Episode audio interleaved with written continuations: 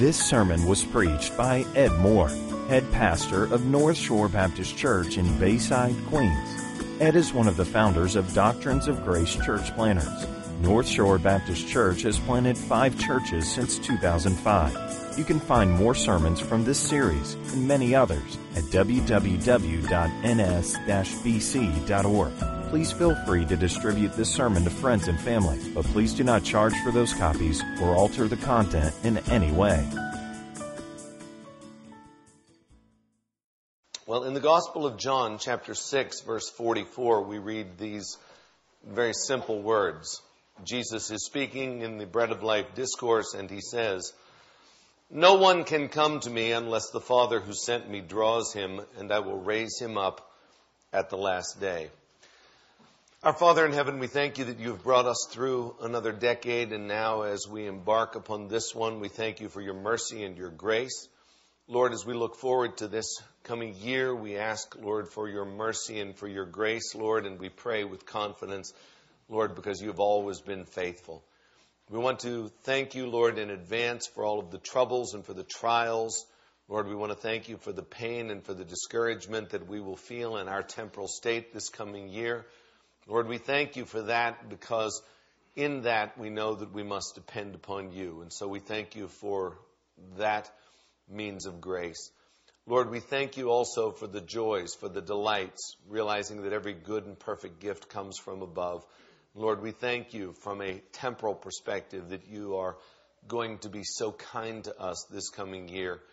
But Lord, above and beyond our life here on this earth, we want to thank you for eternity. We want to thank you for heaven. We want to thank you for the atonement.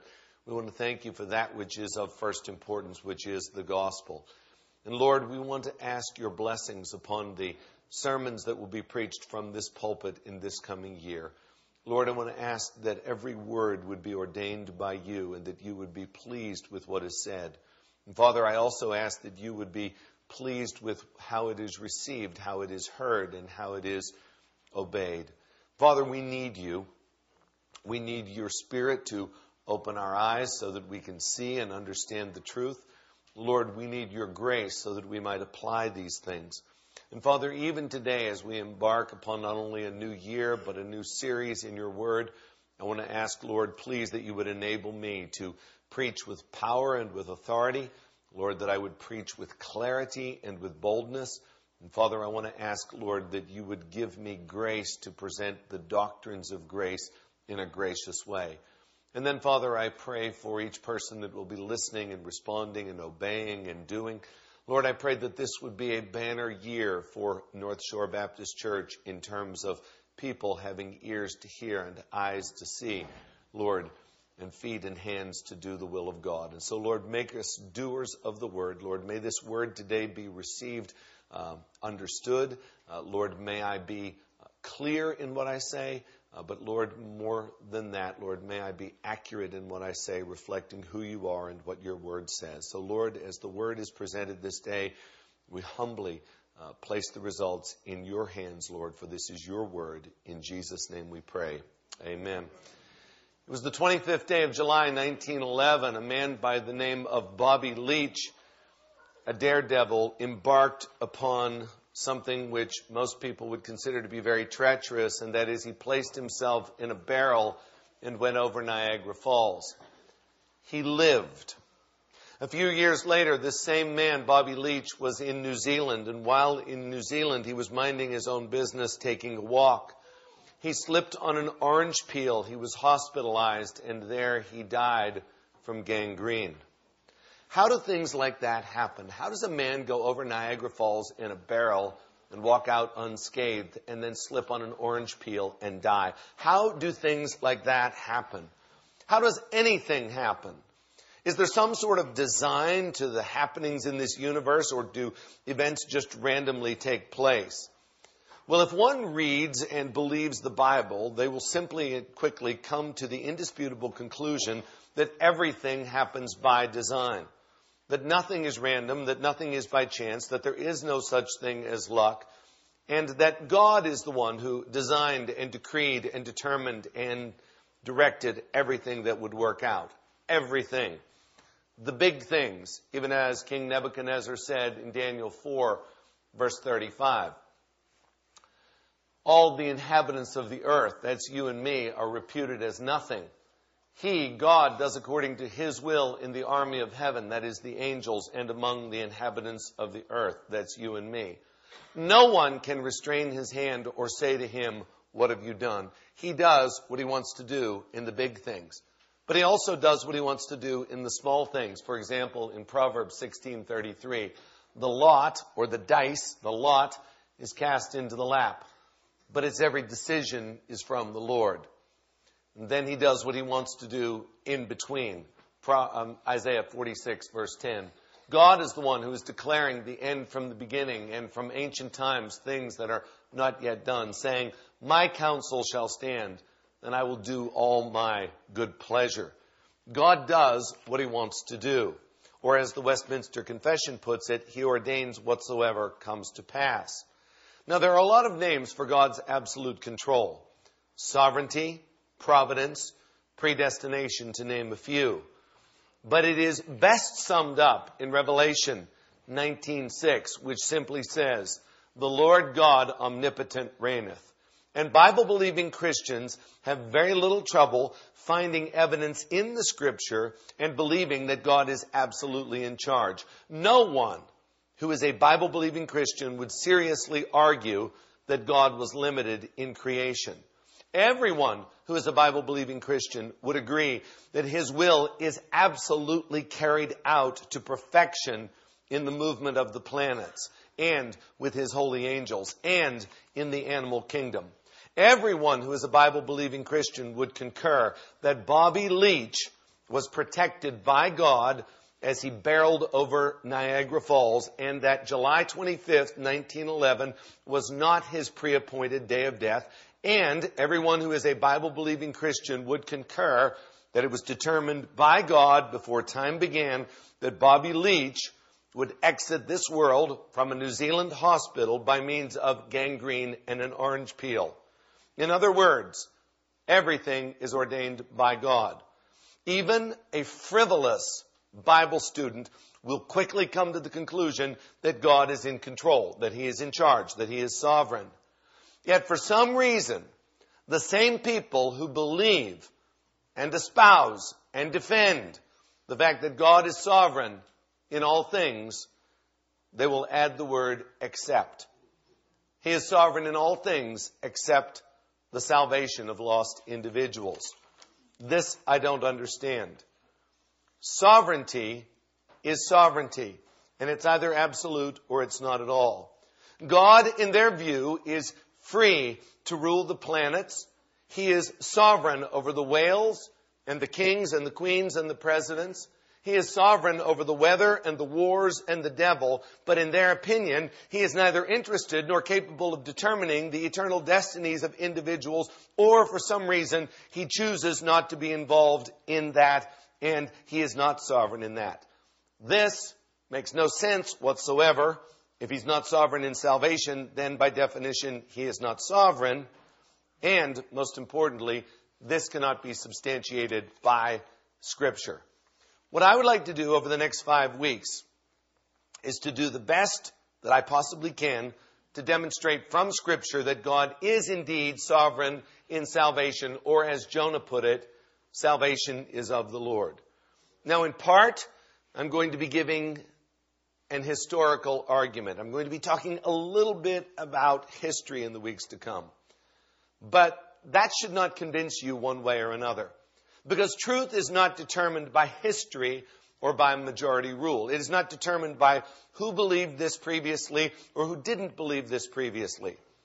Also, what I'm going to try to do as I present these points is I'm going to try to present why I believe my position is logical and why it makes sense. But once again, let me say this. As helpful as that may be, we are not ultimately ruled by logic. On the other hand, let's say I do a very poor job of presenting these doctrines logically. Let's say that at the end of the day, after listening to all five sermons, you say, this does not make sense to me.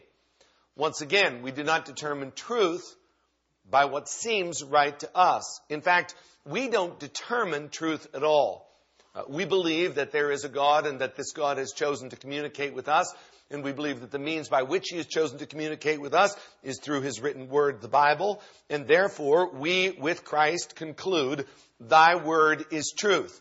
Whether it makes sense to us or not, whether we like it initially or not, that's not the issue. Now, obviously, I think what I'm about to present to you is logical. But what I think is not the determining factor. God's word and God's word alone is the final ver- verdict. Ultimately, in all things, we must be asking the question, what does the Bible say? Not, well, it seems to me. I'm also going to present, as I present these doctrines, what I believe to be some practical applications, the practical value of believing that God is in control of our salvation. But again, please do not disbelieve or believe based upon pragmatism or perceived practical value.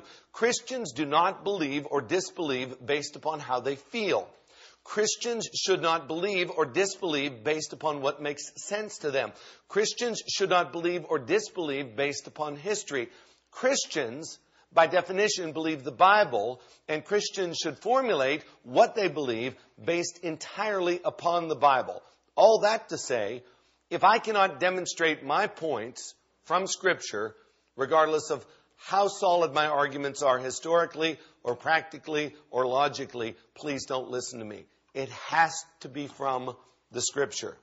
And in my opinion, I believe that the Bible clearly and overwhelmingly demonstrates that God is absolutely sovereign in salvation.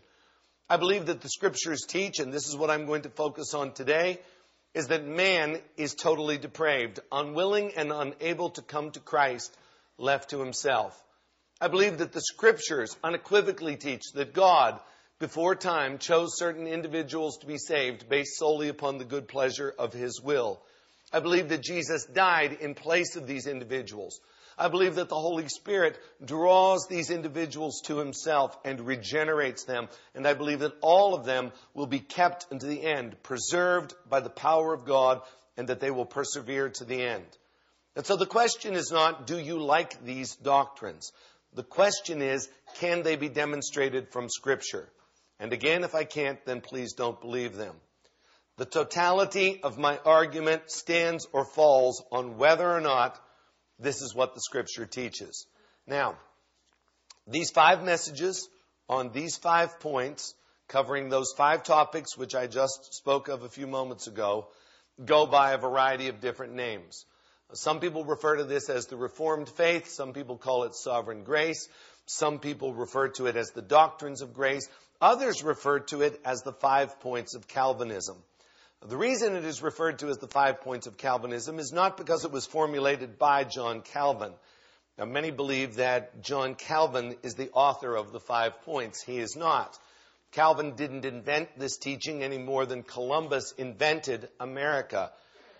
Calvin uh, unearthed some truths that had been dormant because of a lack of the reading of the Bible up until the Reformation, but well over a millennium before Calvin, St. Augustine was teaching these same things, and where did Augustine get it? Well, he got it from the Holy Scriptures. Now, I wish that we could come up with a better name than Calvinism. I really do. But until we do, I guess I'll call myself a Calvinist. But by call, calling myself a Calvinist, it doesn't mean that I agree with everything that John Calvin taught, because I don't agree with everything that he taught. Doesn't mean that I condone all of the things that he did. I definitely do not condone everything that John Calvin did. Nor does it mean that I am willing to defend his actions. I am not willing to defend his actions because he was a sinner like you and me. And he had misunderstandings just like you and me. However, in my estimation, when it comes to soteriology, and that word soteriology is just a big word for the doctrine of the study of salvation, I believe that Calvin was right on the money and I think that you should be as well. The reason I believe that you should be as well is because that's what the Bible teaches. Now, I know that in a room this size, that not everybody thinks the same way. Some people like the Mets. Some people are wrong. People, people think different things. I know that opinions and understanding on this subject and every other subject vary widely. I think you might be in one of five different categories. Let me enumerate them for you. First of all, there are those in this room who are confirmed Calvinists. Everything that I am about to teach you, you know, you understand. You probably could even teach it better than I could. You believe it, you love it, you embrace it. And for the most part, for you, this is going to be a review. Uh, it's going to be a reminder. Uh, you've already wrestled with these things and you've come to this conclusion. You hold these things dear. To you, I say, please don't check out. Please don't allow familiarity to breed contempt. Please roll back the curtain of memory and reflect upon these things because, as you know, in these doctrines, God receives the maximum glory because indeed He did all of the work. There's a second category of people, and that is those who are not fully persuaded. You would call yourself a partial Calvinist. You would agree with some of it, some of it you would uh, be unsure about, some of it you would strongly disagree with. And instead of calling yourself a five point Calvinist, you would say that you were a two or a three or a four point Calvinist. Well, to you, I would say, please listen closely over the next five messages, and you will discover that it is a both logical and scriptural inconsistency because these points stand or fall together. Uh, it's Frank Sinatra. It's all or nothing at all. If one is totally depraved, then by definition, the election of God must be unconditional. So on and so forth. As you go through the five points, they stand or fall together. So uh, I'm saying think through the consistency of your beliefs. There's a third group here today, I'm guessing, and that is that you are definitely not Calvinist. Uh, you do not believe that it reflects the Word of God accurately. You do not believe that it reflects the character of God accurately. You do not believe that it is taught in Scripture. Uh, you may be even upset right now that I'm going to spend five Sundays wasting your time on such an awful topic. Uh, you may be making plans, even as I speak, to attend another church because you hate these things so much. Please know that I am not here to pick a fight. Uh, please relax and understand one thing up front, and that is that there was a day when I sat exactly where you are right now. In fact, I would venture to say that there is not now currently one person in the room who was more Arminian or the exact opposite of Calvinist than I was. In fact, I was raised to believe that one could lose their salvation and that they did lose their salvation every time they committed a willful sin. I lived in absolute horror that every time I sinned that I had lost my salvation. I believed that it was entirely up to, to me. I did not believe that God would choose who would be saved and who would not. I was a militant anti-Calvinist.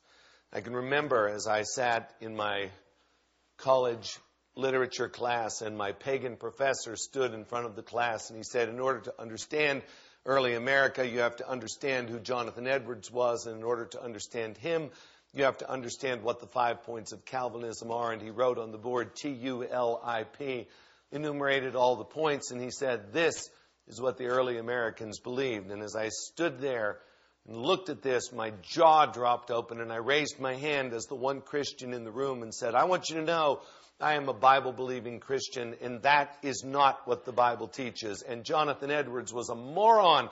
He didn't know what he was talking about at all, which the pagan professor agreed with me on, which just shows you where I was at the time.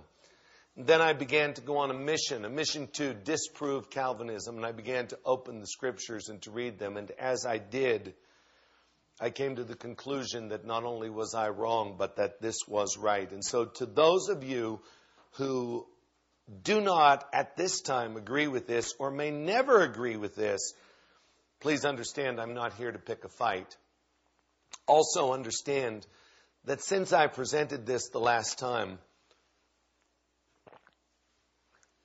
and it's been almost it's it's been a little over eight and a half years ago since I presented this. Please know that there's been a big change in my heart since that time. And I've come to understand the importance of the gospel, that the gospel is of first importance, and that the doctrines of grace should be presented in a way that is gracious. And that if at the end of the day you do not agree with me, please understand that you do not have to be a Calvinist to be a member of North Shore Baptist Church, and you certainly don't have to agree with me. You have every right in the world to disagree with my position. My feelings will not be hurt in the least. However, to those of you that are in this camp, let me issue a challenge to you that I hope you find agreeable.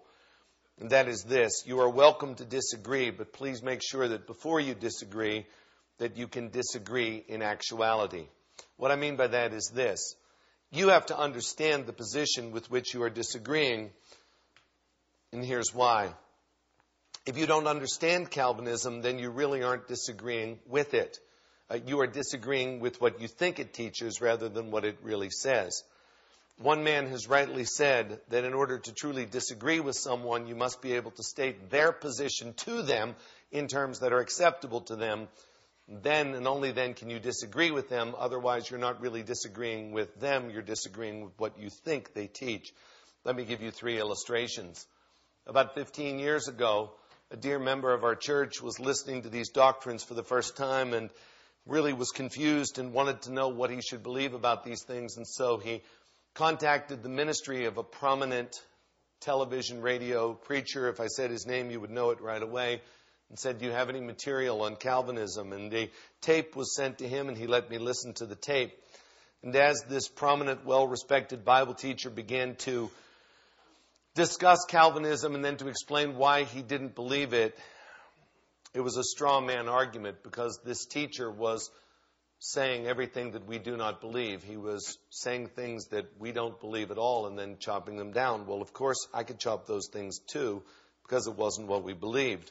Second illustration comes from this very platform where, again, about 15 years ago, we had a debate. Dr. James White debated a gentleman in our area on the subject of predestination. And as they were debating, and the man presented his points. Dr. White got up and said, Sir, why is it that you say we believe what we do not believe at all?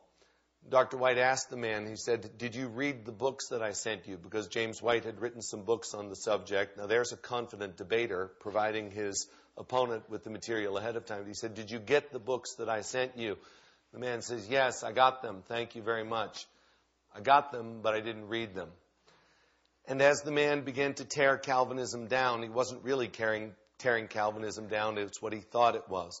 Here's another one. This is maybe more where you live. Several years ago, again, about 15 years ago, a gentleman came and had been nominated to be a deacon of the church, but before he accepted the position, he was a dear Christian, since moved away, a dear, dear Christian, loved the Lord very much. He came to me and he said, I want you to, I want to be honest with you, Pastor. I know that you're a Calvinist and I need you to know that I am not. And I said, Well, okay, that's fine. Could you tell me what Calvinism is? And he began to explain it and he had no idea whatsoever and everything that he said of it was a misrepresentation of it. And I say that to say this, that I would venture to say that most confirmed Arminians or non-Calvinists are unable to state the points accurately. So I say to you, if you disagree, feel free to disagree. Just make sure that you are disagreeing with what we teach and not with what you think we are teaching. Because I have known dozens and dozens of people over the years who, like me, hated this doctrine but then came to believe it. But if at the end of the day, category number three, if at the end of the day you disagree with me on this subject, it doesn't mean that you are less of a Christian, and it doesn't mean that you are less of a Christian in my book. Because honestly, some of the best, in fact, I would even say the best Christians that I've ever known in my life, wholeheartedly disagree with me on this. So it's not a matter of fellowship. Um, you could love the Lord very much and still come to a different conclusion than I do. Here's category number four, and that is you could care less. Uh, this already is boring you to tears. You came to church on this, the first Sunday of the new year, hoping to hear a good sermon about how to keep your New Year's resolutions. And um, all we're going to talk about is doctrine. Doctrine bores you. You fail to see the relevance in it. In your estimation, there is something more important that can be taught and discussed. This to you is trivial. This to you, in your opinion, is what divides churches. This is something that, in your opinion, should be left out of the pulpit. Uh, you have no opinion on this subject because it just doesn't matter to you. Well, let me say this. it should matter to you, and let me tell you why it should matter to you. It's because doctrine is very important to God. All scripture is given by inspiration of God and is profitable for doctrine. 2 Timothy 4 3, Paul warns Timothy that there was a day coming in his time when people would be unable to endure sound doctrine. And those who say that doctrine is not important, well, they need to know that they have doctrines as well. Doctrine simply means teaching or belief. It's not a dirty word, it's not a scary word. Just know that this is important. And then there's a fifth category. and this is the group that says, I don't have any idea what you're talking about. Uh, I just decided to come to church today because it's the new year and wanted to get off on the right foot. You have totally lost me. I haven't been saved that long, or I don't even know if I am saved. I don't know anything really about doctrine. I don't know very much about the Bible. And perhaps many of the terms that I've used already have been words you've never heard before. Maybe I ran through this so fast that you don't even know what subject we're talking about, let alone where you stand on it. You're totally lost. Well, let me say to you, please don't check out. Please don't be discouraged. What I'm going to attempt to do is to be very simple, very direct, and to engage you and your powers of concentration and the power of the Holy Spirit to listen closely, to take notes. And I think it will be clear, even up to this point, it's been foggy. That having been said, let's move into the first of the five points of Calvinism, T, which stands for total depravity.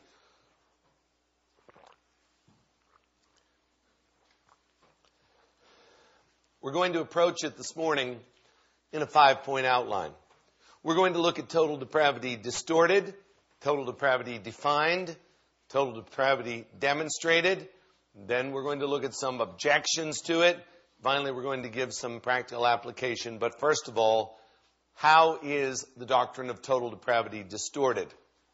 I think it's distorted because people do not understand what the word total means in total depravity. If the word depravity simply means sin, people think that total depravity means that we are totally sinful, but that's not what the doctrine means at all. It doesn't mean that every man is as bad as he possibly can be.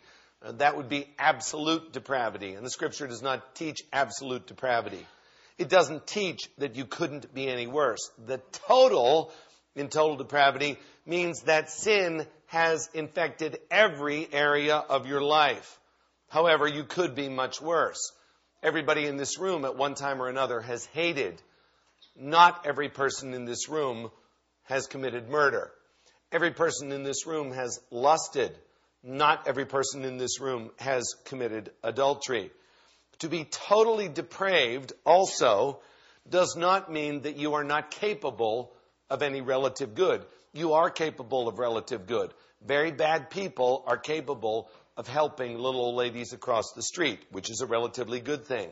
You can be totally depraved and at the still and at the same time still do some relatively good things. Now, not absolutely good, good enough for God in his standard of perfection, but relatively good. For example, Adolf Hitler spared some French villages at the request of a priest. It was said of Adolf Hitler that when little children would come into the room, he would stop what he was doing, he would take the children on his lap, and that he would be very kind to them. In some ways, Hitler was relatively good, but yet at the same time, we know that he was totally depraved. One who is totally depraved cannot do anything that is truly good. Because to be truly good means to be like God and to do something to perfection. That is not within our grasp. But we can do things which are relatively good. Unbelievers do relatively good things every day. Soldiers uh, fall on hand grenades. That's a relatively good act. Jesus said that unbelievers do good things. He said that we are to love our enemies, and in order to demonstrate his point, he said that even the worst of people love their friends and love their family. So what I'm about to tell you about total depravity doesn't mean that you're as bad as you possibly can be or that you can't do any good. What it simply means is that you have been totally affected by sin, which brings us to Roman numeral 2, total depravity defined. Here's what it means. It means that every single aspect of your life has been infected, and as a result, you are not capable of true goodness as God defines goodness. Total depravity came upon us as a result of the fall of Adam in the Garden of Eden. And when Adam fell, he plunged the entire race into sin. And we have all sinned, and as a result of Adam's sin, we all have a sinful nature. We're born with it. And this depraved nature includes the inability to love God the way that He deserves to be loved. And this depraved nature includes us having a will which does not allow us to come to God or come to Christ for salvation on our own, left to ourselves. The fall of man left us dead and blind and ignorant to spiritual matters. And without the enlightening of the Holy Spirit, we cannot understand the things of the Spirit of God. And without the enlightening of the Holy Spirit, our emotions are corrupt and we are turned in the direction of sin rather than God. Every part, totally, every part of you has been infected by this.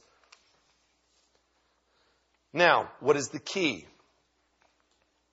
The key is that our natural desires will lead us in the direction of sin, just like gravity will lead something to fall out of your hand onto the ground. Your will is governed by your nature, and your nature is corrupt. Total depravity means that the unsaved man is never able to do good as God defines good, and that he does evil continually. And this is not reserved for Hitler or Bernie Madoff or Osama bin Laden. Scripture puts us all in this category. For all have sinned and fall short of the glory of God. Through one man, sin entered the world, and death through sin, and thus death spread to all men because all men sinned. Romans 5:12. You and me, through Adam, have been conceived in sin. We were born with wicked, selfish, lying hearts, and we have spent our life lives making sinful decisions. And we've lost the ability in our sin to choose Christ on our own. now, everything that I've said up to this point, please, I beg you, don't believe me. The reason why I say don't believe me is because I have not demonstrated this from Scripture yet at all. I have just defined terms. I've given you a little bit of logic, and I've said Here's what it does not mean. Here's what it does mean. But everything up to this point is what the theologians have said. We have not yet looked at what God says.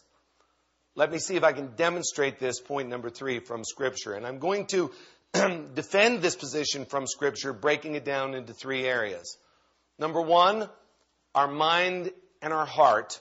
And these words are interchangeable in Scripture, that sin has infected that. Number two, our actions, and number three, our wills. Mind, heart, number one, our actions, number two, and our wills, number three. And what I'm going to give you is not an exhaustive list of every verse in the Bible which supports total depravity, but hopefully I will give you enough to support each area. Let's begin with the mind and the heart. Genesis 6 5.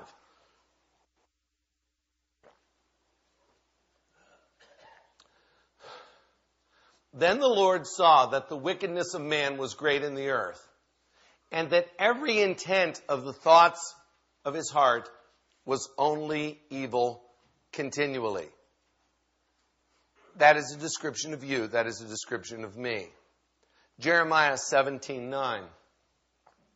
The heart is deceitful above all things and desperately wicked. Who can know it? This means that you do not know yourself and you do not know how wicked you are. I can preach for a long time. I can preach and preach and preach and preach, but at the end of the day, no matter how I describe you, you are actually worse and more wicked than I am capable of describing. Who can know how wicked we are. Here's another verse that describes our hearts and our minds. Jesus tells us the source of where everything wicked comes from. It comes from our hearts. For from within, out of the heart of men, proceed evil thoughts and adulteries, fornications, murders, thefts, covetousness, wickedness, deceit, lewdness, and evil eye. That's speaking of jealousy, blasphemy, pride, foolishness. All these things come from within and defile a man. The source of sin is you. The source of sin is me. It's our heart. It's our mind. And then 1 Corinthians chapter 2 verse 14. But the natural or unsaved man does not re- receive the things of the Spirit of God, for they are foolishness to him, nor can he know them because they are spiritually discerned. You say, well, you just don't understand. It's, that's right. You just don't understand because according to this, you, in an unsaved state, are not capable of understanding spiritual things. And as a result, sadly, it follows that we will do wicked deeds. When does that start? Psalm 58 3. The wicked are estranged from the womb. They go astray as soon as they are born, speaking lies.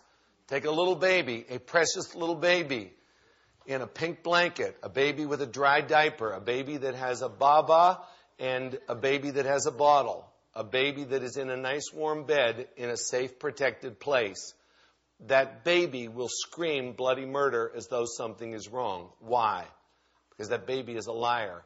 And that baby will turn into a toddler that is a liar, and then a child, and then a teenager, and adult. Lies are something which we do by nature. Lies are something which come very natural to us. Isaiah 64, 6. But we are all like an unclean thing, and all our righteousnesses are like filthy rags. This is not talking about the bad things you do. This is talking about the good things you do. In the eyes of God, the good things you do are like filthy rags. We fade as a leaf, and our iniquities, like the wind, have taken us away. Continuing with our actions, it gets worse. Isaiah 53, 6, we do not like God's rules.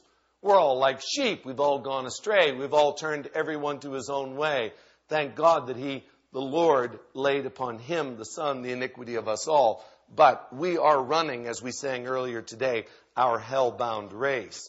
And then, very succinctly, it's put in the book of Romans, chapter 3, verse 10, as it is written, there is none righteous, no, not one. So get the picture, follow the argument. Wicked hearts, wicked minds lead to wicked actions. And up to this point, you know what? As we're walking the race with Calvinists and non-Calvinists, Calvinists and Arminians, there's no difference up to this point. Every Arminian would agree up to this point. Man is wicked, man is sinful, thinks wicked, feels wicked, does wicked. But here's where the paths start to part. The Calvinist at this point, and I believe the Bible at this point, begins to talk about man's will and man's ability with respect to coming to Christ for salvation. Let's begin with Ephesians chapter 2, verse 1. And you he made alive who were dead in trespasses and sins. Walk into a funeral home, go up to the casket, speak to the corpse, see what that person is interested in. See where their leanings are. See where they, how, how do they feel at that point? Invite them to do something with you. Invite them to do something fun with you there's going to be no response. Why? They're dead. And that's the metaphor that is used of us prior to coming to Christ. We're alive physically, but spiritually there's no interest at all. We're not sick. We're not wounded. We're dead. Continuing with our will. 2 Timothy chapter 2 verse 26, speaking of the person that opposes, the person that is unsaved. We need to pray for them and be gentle to them because God might grant them repentance, it says in the previous verse, and that they might come to their senses and escape the snare of the devil, having been taken captive by him to do his will. So our will is not free in the sense that we're doing what we want, but we are dead and our wills are in bondage to the devil. Here's another one, and if you're in the habit of putting a star or an asterisk or underlining or saying, here's your bottom line, here's your knockout punch, Remember Madison Square Garden, Ali Frazier, it was one left hook that ended it all. This is the left hook that ends it all here. This is the knockout punch. John 6:44. Jesus said, clearly, you say, well, we're not reading it in its context.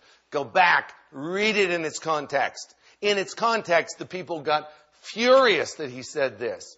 This says what it means and means what it says.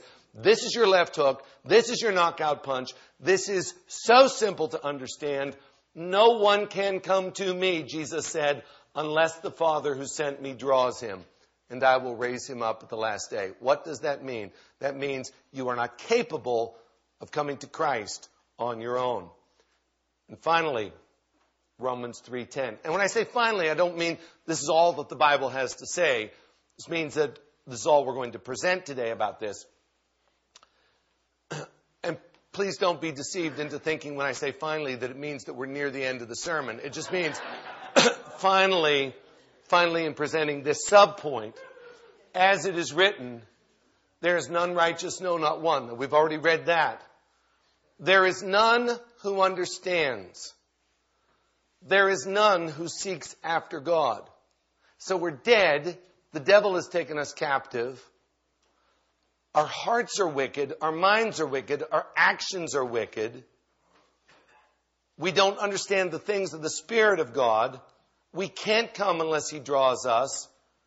We don't understand and we don't seek after God. They've all turned aside. They have together become unprofitable. There is none who does good, no, not one.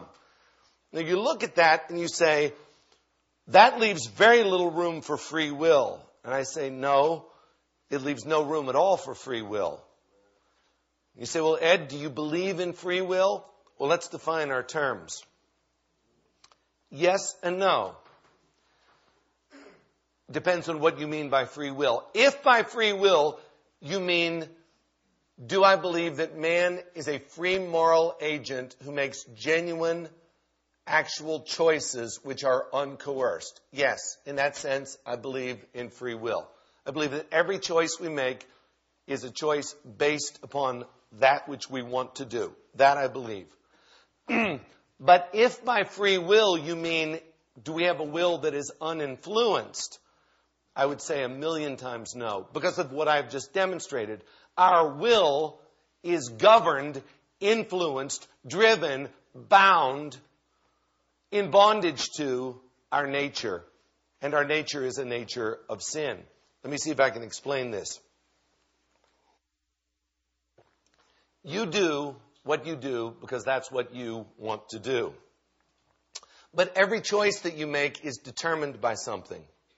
It is determined by the strongest inclination of your will at the point of decision.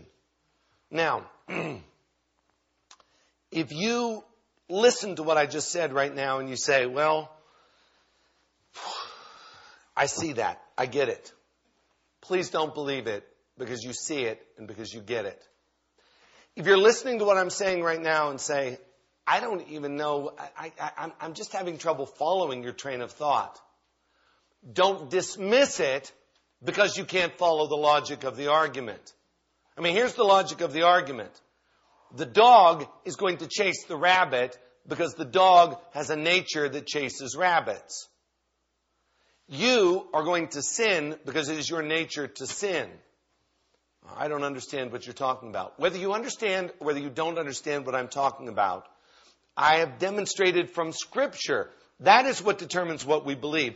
I've determined from Scripture that the unsaved mind and heart and deeds are wicked, that we are dead, that we are disinterested, that we don't understand, and that we are captives of Satan. And now back to John 6:44, your left hook, your knockout punch whether you followed the argument or whether you've been asleep up to this point, this is clarity. No one, Jesus speaking, Jesus who is truth, Jesus who is the truth teller, no one can come to me unless the Father who sent me draws him, and I will raise him up at the last day. Therefore, the strongest inclination of the depraved will is never going to come anywhere near believing in and loving and trusting Christ. In fact, it will go in the opposite direction. Let me say this, however. The Bible does teach that whoever wants to be saved can be saved. You say, You are really contradicting yourself. No, I'm not. Jesus himself gives an open invitation and says, Come to me, all you who labor and are heavy laden, and I will give you rest. Who may be saved? Anybody that wants to be saved. But we have to ask another question, and that is, according to Scripture, who wants to be saved? And the answer unequivocally is nobody. If I said to you when church is out this afternoon, you have the freedom to leave, to walk out these doors, to go over into the lawn before it starts to snow, to get down on all fours and begin to eat the grass. Most of you are capable of doing that. You're capable of doing that. Whether you have false teeth or real teeth, you're able to do it. If you're able to get down, or someone could bend down and get the grass for you if you can't bend down, and you could eat the grass. You are free to do it. There's not a law against it. Your teeth work. You could swallow it. it. You could do it. You, at any time you want to, can eat the grass on this front lawn but you are never going to do it. And the reason that you are not going to do it is because you don't want to do it. And the reason you don't want to do it is because you have a human nature, you don't have a bovine nature. You can come to Christ anytime you want to. But left to yourself, let me tell you, there will never be a time that you will want to come to Christ because of everything that I've demonstrated from Scripture up to this point. Which brings us to Roman numeral 4 an objection to this doctrine. And here's the objection. The objection is the Bible, time and time again, says that we are to choose. Doesn't that imply that we have the ability to make the right choice? The Bible says, choose this day whom you will serve. The Bible says, seek the Lord while he may be found. The Bible says, believe in the Lord Jesus Christ and you will be saved. The Bible says, Come to me, all you who labor and are heavy laden, and I will give you rest. Sounds to me like those invitations mean that we have the ability to believe. But they do not. Because we are confusing ability with responsibility. They state that man has the responsibility to believe in Christ and to repent and to follow him. But ability and re- responsibility are not the same thing. I rob a bank. I steal a million dollars. I lose the money. Am I responsible for the money? Yes. Am I capable of paying it back? No. I have the responsibility, but not the ability. We are responsible to love God with all of our hearts, but we are not capable of doing that. Let me give you proof of this. John chapter 1. These are the last two verses we're going to turn to. John chapter 1. Look in verse 12.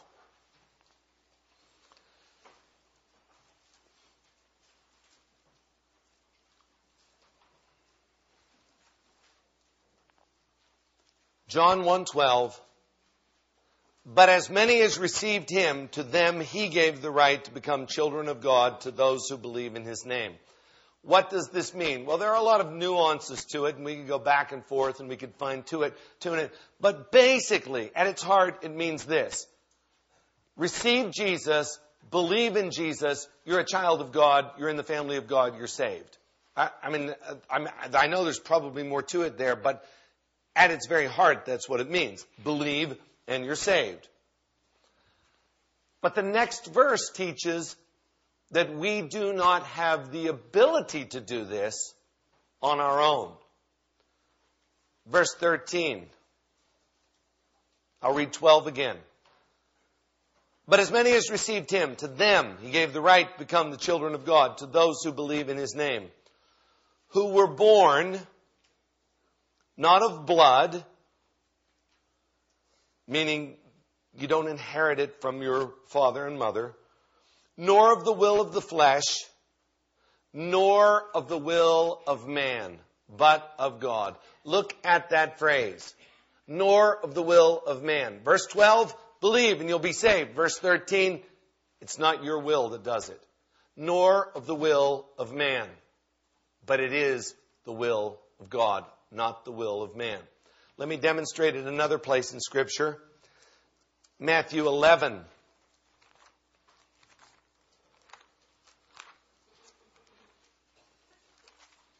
I've already alluded to this verse earlier.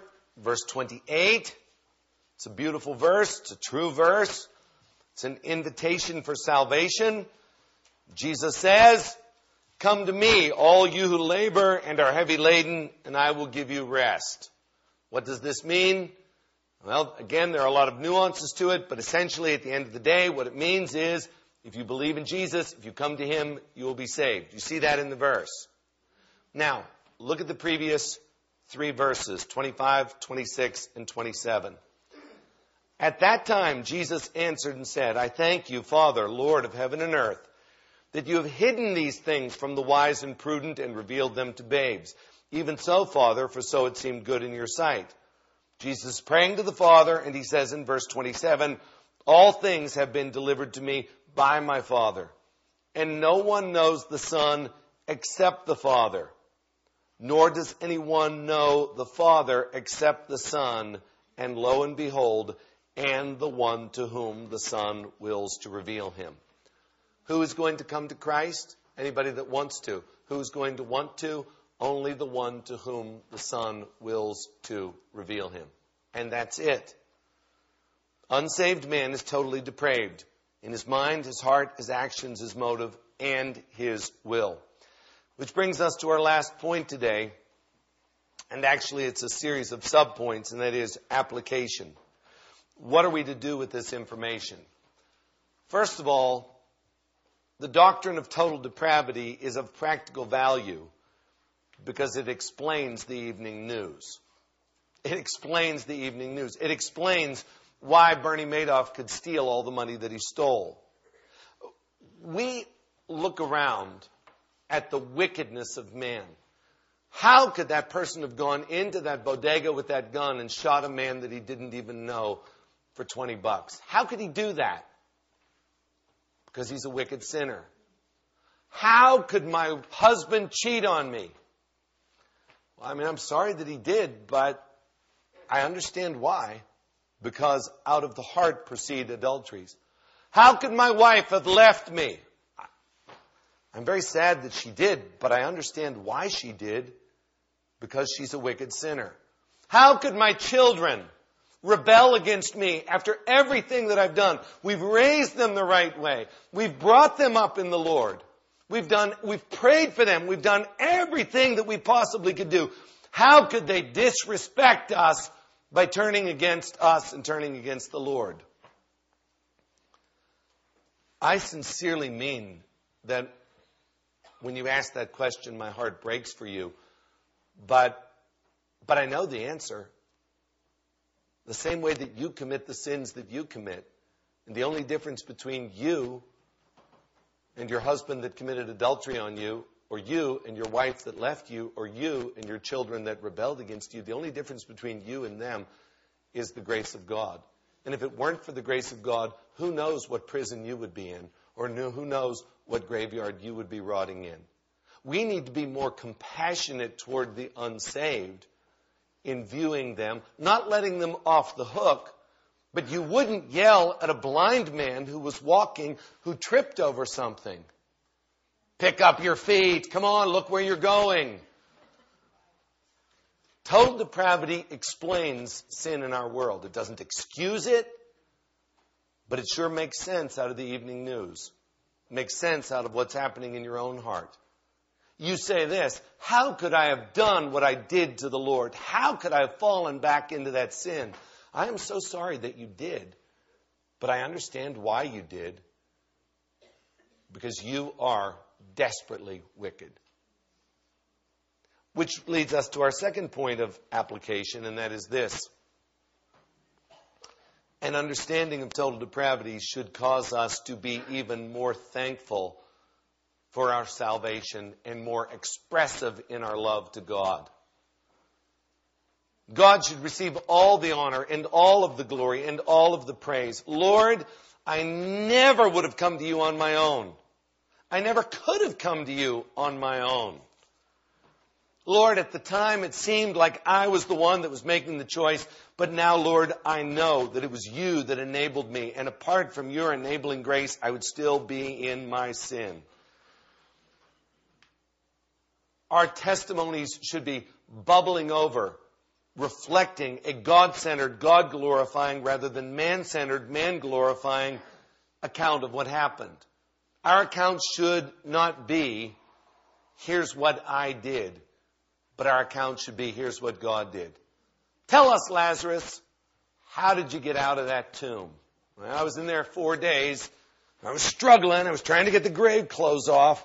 Then Jesus came along and he helped me. He told someone to roll the stone away, and I just got that extra burst of energy and tore the grave clothes off and came out. No, you were dead, Lazarus. You were rotten. You were stinking. Surely, Lord, he stinketh. Jesus said, Lazarus, come forth. You did not contribute to your salvation. All the praise, all the glory goes to God. Here's number three because of total depravity, when we share the gospel as evangelists, we need to be very careful that we never coerce or manipulate the unsaved into a decision. This can be done with little children. There was a point I don't know if I could still do it, but there was a point with all of my children that I could get them to pray to ask Buddha to be their personal savior. You could get a child to do anything. You want to go to heaven? Yes. You want to go to hell? No. Do you believe in Jesus? Yes. Say, Jesus, come into my heart. Jesus, come into my heart. Now you're saved. That's not evangelism. And I think sometimes well meaning evangelists are too zealous to close the deal. And what they end up doing is giving unconverted people a sense of assurance when these people aren't saved at all. We do not stand and sing 15 stanzas of Just As I Am until you will become convinced to be regenerated and come forward and play on your emotions. You see, a good salesman and a good evangelist are entirely different. A good salesman does close the deal a good evangelist says, repent and believe. And that's why I would really caution you not to stick a prayer under someone's nose and say, Here, read this prayer and you're a Christian. The word is repent, the word is believe. When I share the gospel with someone, at the end of the day, what I say to them is this Do you understand what I just presented to you? Now the ball is in your court. If you understand what I said, get off by yourself, get on your knees, and call out to God. But this is between you and God. I'm not here to close the deal. We are not gunslingers. There's a man I knew one time that carried around a Bible. No lie, can't make this stuff up. Like gunslingers with notches on his belt, he took a knife and he had notches on his Bible with everyone that he had gotten to pray the sinner's prayer. Yikes. People are dead. Tell them to repent and to believe, but it's God that brings life. Here's the final point of application. Maybe today, while the word was being preached, or while the gospel songs were being sung, or maybe this week, just through circumstances in your life, maybe God has revealed to you that you are a totally depraved sinner. And maybe today He has awakened you to your need for a Savior. What did I say earlier? Anybody that wants to be saved can be saved. Maybe now, for the first time in your life, you want to be saved. Well, if you have this awareness of your sin, and if you have a fear of God, and if you have a hatred for your sin and a fear of hell, I want to tell you today, by way of application, that there is an escape. It is Christ Jesus, God's only Son, who came from heaven to earth and lived a sinless life and died on the cross for sinners. And there on that cross, he bore the sins of his people, and that whoever calls upon the name of the Lord shall be saved. And if you believe that he died for you and that he paid for your sins, and if you repent and by God's grace turn from those sins, you will be saved. For whoever calls upon the name of the Lord shall be saved. You may not understand again all of the particulars about it, but you know that you're a sinner and you know that Jesus died for sinners and you know that He's merciful. I want to tell you today, I want to plead with you today by way of application. Even if you disagree with me about the five points of Calvinism, agree with me on this. You're a sinner who needs a Savior and Jesus came to die for sinners. Jesus rose from the dead. Jesus lives today to be your Savior. He came to save totally depraved sinners like you and me. All right, next week, Lord willing, we're going to come back. We're going to continue with part two. We're going to look at unconditional election. Um, did God choose us or did we choose Him? If He chose us, what was it based upon? That's what we're going to look at next week. Please stand to be dismissed. And again, as you are, if you have questions about this, Thank you for listening to this sermon from Doctrines of Grace Church Planters. If you would like to learn about Doctrines of Grace Church Planters or support our church planning efforts in the New York City area, please visit www.dg-cp.org.